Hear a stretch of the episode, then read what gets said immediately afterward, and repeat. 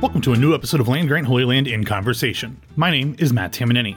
On this podcast, we talk to people in and around Ohio State athletics and the sporting world at large to bring you a different insight and perspective to the teams, athletes, and university that you love. On today's episode, we are in conversation with ESPN college football analyst and former Ohio State captain and quarterback Kirk Herbstreit. The Blue Eyed Buckeye joined us to promote the Goodyear Playoff Fan Picks, which is a partnership between Goodyear and ESPN that lets fans have their say as to who they think should be the Final Four teams selected to the college football playoffs. We will have more information about that in the show notes and in the article version of this podcast episode on landgrantholyland.com. Now, as a note, this interview was recorded late last week, but it was embargoed until noon on Saturday. So, given that Ohio State was kicking off against Indiana at that exact same moment, we held it until Monday. So, while our conversations still hold up, I think, as a whole, they did happen before we got all of the information gleaned from this past weekend's games. But in our chat, Kirk and I talk about the progress that he has seen from Justin Fields, what he thinks of BYU and Cincinnati in relation to the playoff, and things that have surprised him the most in the Big Ten this season, most notably, his not very good thoughts about the University of Michigan.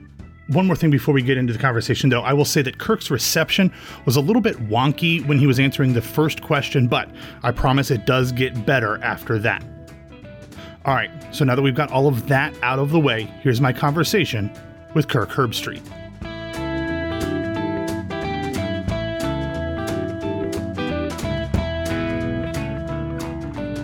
Well, you are here thanks to the Goodyear playoff fan picks, which let the fans vote on who they think is going to make the college football playoff before those first rankings are actually unveiled. They had Alabama at number one, Ohio State at number two, Clemson at three, and Notre Dame at four. And I think that's pretty straightforward. Probably has a pretty decent shot of happening, you know, with Bama and Ohio State winning out, and then Clemson with a presumably healthy Trevor Lawrence beating Notre Dame in the ACC championship game.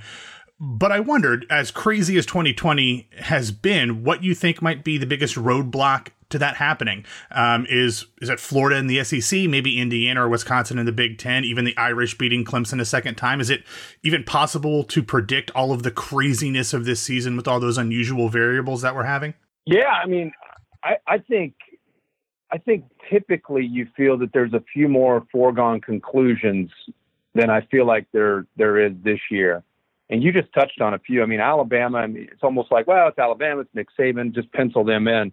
But the way Kyle Trask is playing right now, and with his receivers around him, and obviously Kyle Pitts, um, that has the, the potential of being a really competitive game yeah. in Atlanta.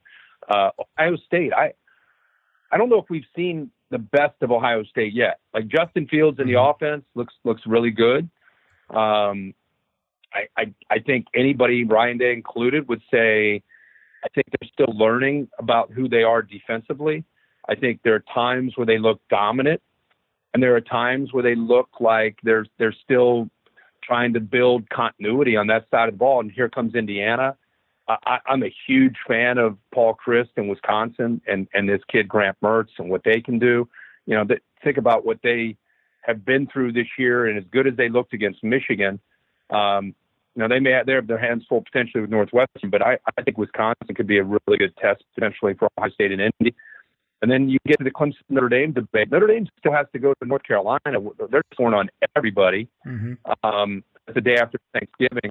But assuming Notre Dame and Clemson continue to win, if Clemson gets revenge, do they blow out Notre Dame? Is it a close you know, three point, one possession game? Um, and I think both get in if that's the case because of them splitting and with both games being competitive. Uh, if, if, Notre Dame beats Clemson with, as you said, healthy Trevor Lawrence, and more importantly to me, is if James Skalski and Mike Jones, Mike Jones and Tyler Davis can come back, uh, that's a different Clemson defense than, than what they faced when they were in South Bend.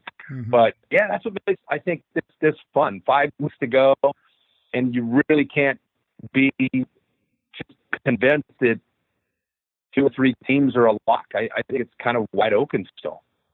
And one of the, you said this is going to be fun for the next five weeks. One of the things that's been the most fun for me this season has been watching two really, really good group of five teams in BYU and yeah. all, all, Ohio State fans' sentimental favorite Cincinnati. I think they've still probably got an uphill battle to make it to the playoff. But how do you think these two teams would stack up if they did sneak in against some of those Power Five traditional uh, uh, conference champions. Yeah, I mean, I really want to see Cincinnati this week against UCF and that firepower with Dillon Gabriel and, and the way they can score in the blink of an eye. I, I think Florida, I mean, uh, Cincinnati has a chance against the the, the uh, firepower to to maybe really show how potentially good they are or how potentially vulnerable they are. Uh, because right now we've been somewhat mesmerized by the way they're playing defense. We don't see mm-hmm. defense every week, right? When we watch college football, not anymore. When you watch when you watch Fickell's team, you do. So are they that good, or is that a reflection of who they played? We'll find out really, to me, how good they are uh, this weekend. BYU, I, am really sold on. Um, I, I, I feel bad for them because of who they their schedule after after COVID. You know, they went from playing quite a few Power Five teams to to now they're, they're very limited. I think it's interesting what Larry Scott of the Pac-12 said yesterday, man. I, I know mm-hmm. you're you're all over it, but I, I, I think that that potentially opens up some doors for BYU. Uh, that if there are some games that are canceled and the other team's healthy, all of a sudden you look at who they they have a game this weekend against North Alabama, and then they have San Diego State on December 12th. They've got some open dates, so two games to play, five weeks to go. That leaves them with three potential weeks where somebody ends up testing. There's too many players positive. They call BYU's AD, hey, can you come to such and such school? We'd love to play you. Boom. Uh, you know, I don't know if that plays out, but that sure would help their case uh, down the stretch if they're trying to show the committee that they can play with the big boys. So, but I'm with you. I think it's fun to see Cincinnati. It's fun to see BYU. I mean, even Coastal Carolina and oh, yeah. and Marshall, you know, are having having magical seasons as well. Yeah, that's what makes college football so much fun in a regular season, and with all of the other bizarre happenings around the sport this year, I think that's uh, those storylines have been even more amplified because of just how unusual and unexpected they are. It's given everybody kind of like a, a dose of good feelings when there's so much to be worried and nervous about.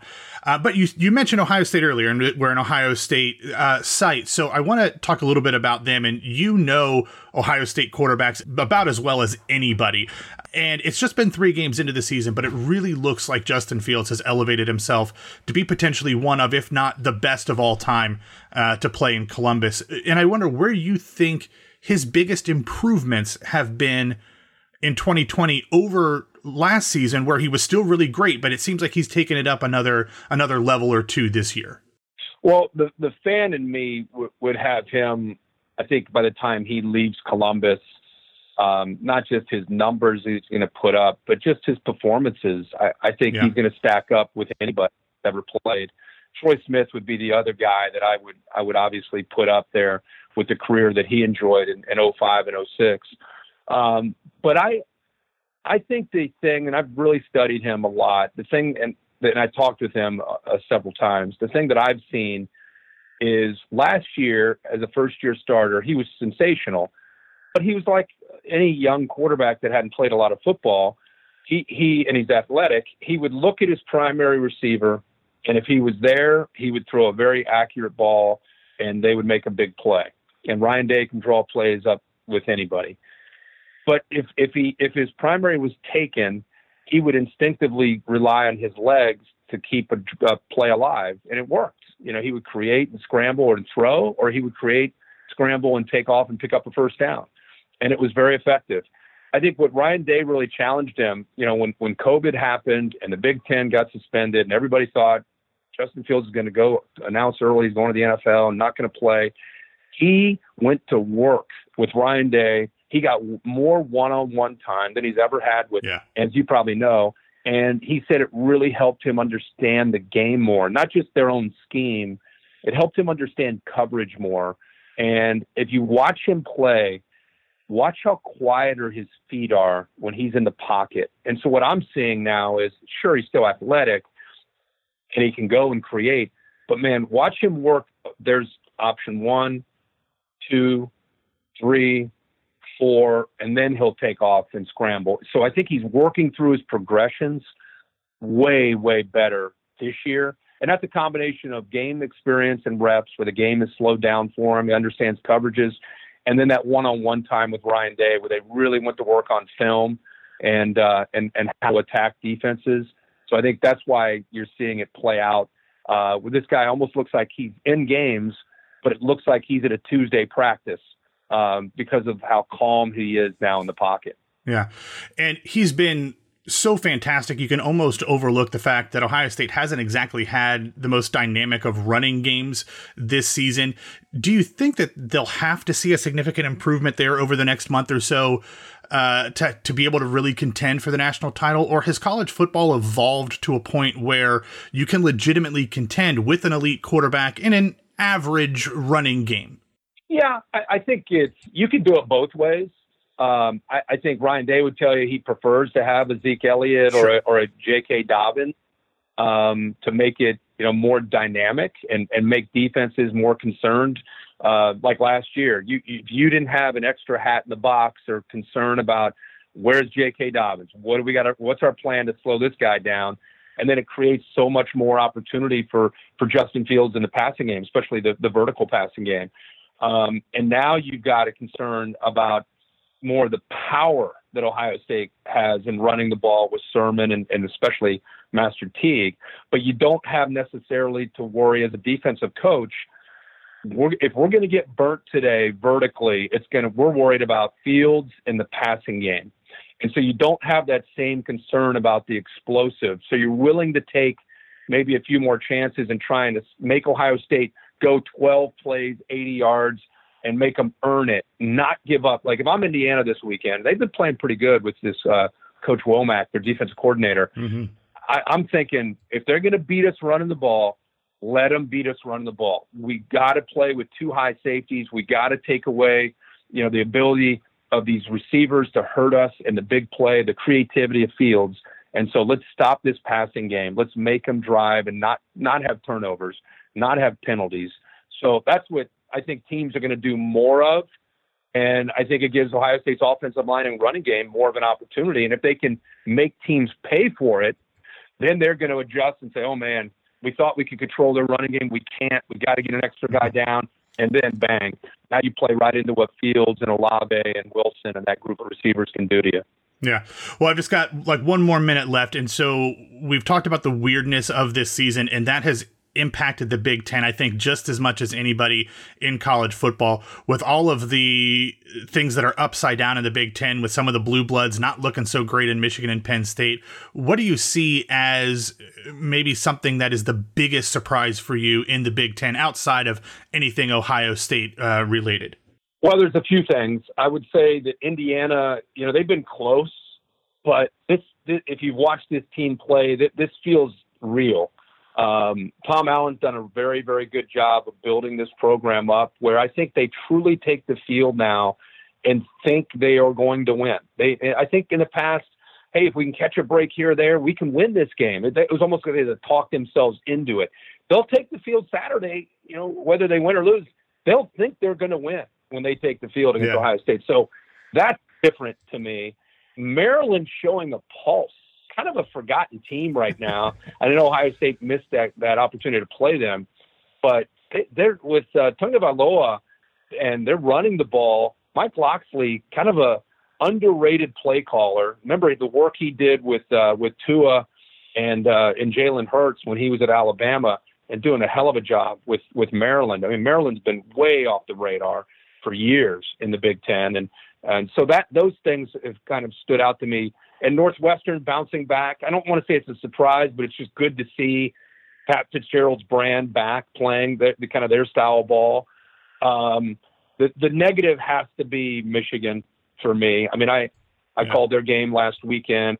I'm just I'm kind of in awe of how of, of of just how they're playing right now. It's one thing to lose games. It's another thing to look the way they have looked um, against Indiana, against Michigan State, and against Wisconsin last week. Um, I'm dumbfounded. I, I have no explanation for it. I mean, they can still turn their season around and get going in a better direction, but um, that that to me is probably the biggest surprise, especially Matt, considering the way they started the year and looking so good with with Joe Milton up in Minneapolis against Minnesota. And you could say, well, Minnesota's not that good. Still, man, they they looked good in every phase of the Yeah. game and played with confidence. And to see them go from that to, to, to see them now losing three in a row, um, I don't know. I, I just, I'm very surprised. Well, Kirk, thank you so much uh, for your time, and we'll have all the information for the the Goodyear uh, f- uh, playoff fan picks in the show notes and in the articles. So we want to make sure everybody gets a part of that. But we appreciate everything that you do, not only for Ohio State football, but for college football, and uh, enjoy the rest of the season. Hey, I really appreciate you saying that, Matt. Ta take care, buddy. Have a good weekend. You too. Bye bye.